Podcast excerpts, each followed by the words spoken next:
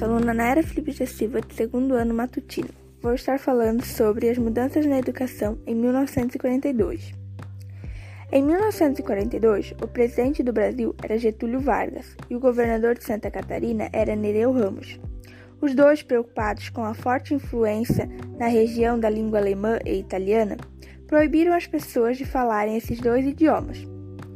Se eles fossem pegos, ia ter punição, mas os dois esqueceram que tinha muitas pessoas que não sabiam falar outra língua. Então, muitas dessas pessoas foram presas e até mesmo torturadas pelo simples fato de não saberem falar o português. Proibiram ministrar doutrina religiosa em outra língua, estra língua estrangeira.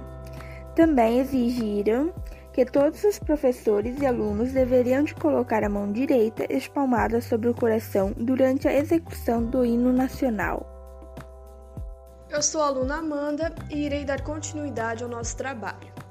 Além dessas outras regras, a ditadura de Getúlio Vargas criou um protocolo onde apenas brasileiros natos ou naturalizados poderiam trabalhar como professores na rede educacional tudo isso com o intuito de honrar a pátria brasileira e por conta do racismo e o ódio adquirido do nazismo.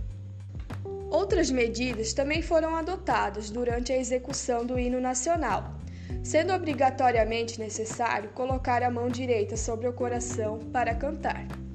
Por aqui em nosso município, a maior parte da população é descendente de alemãs.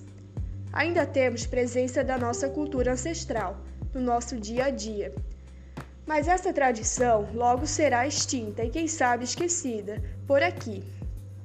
Tudo por conta da hipocrisia da ditadura brasileira. Nos dias atuais, é dito a nós estudantes que o idioma alemão não é ensinado em nossas escolas por seu difícil vocabulário. Mas então por que o inglês é? Isso deixa bem claro que o governo, através da força bruta, apagou a nossa estigmação. Para finalizar o nosso trabalho dos 91 anos da escola, entrevistei o meu pai, que foi ex-aluno do Bertino Silva. Seu nome e a sua escolaridade. Arno Júnior Long. Minha escolaridade é terceiro ano completo. Qual é a sua profissão ou trabalho? Agricultor. Em que ano você estudou no Bertino Silva até que série? De 92 a 99, da quinta ao terceiro ano. Qual lembrança você tem da escola? Uma briga, uma situação engraçada? Descreva um pouco. Ah, uma palestra o Aladir de Souza deu para nós lá. Começou às sete, terminou às dez da noite. Contando o tempo que ele tomava cachaça e bebia. Tá bom isso? Você lembra de um professor que marcou a sua vida de estudante? Descreva um pouco. Ah, pelo seu jeito de trabalho, Cláudio Gervásio.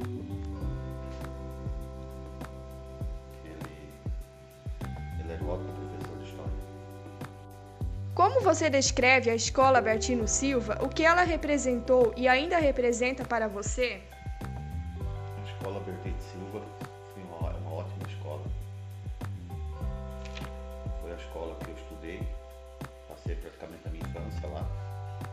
E hoje em dia é a escola que meus filhos continuam estudando. Você tem alguma foto da sua escola?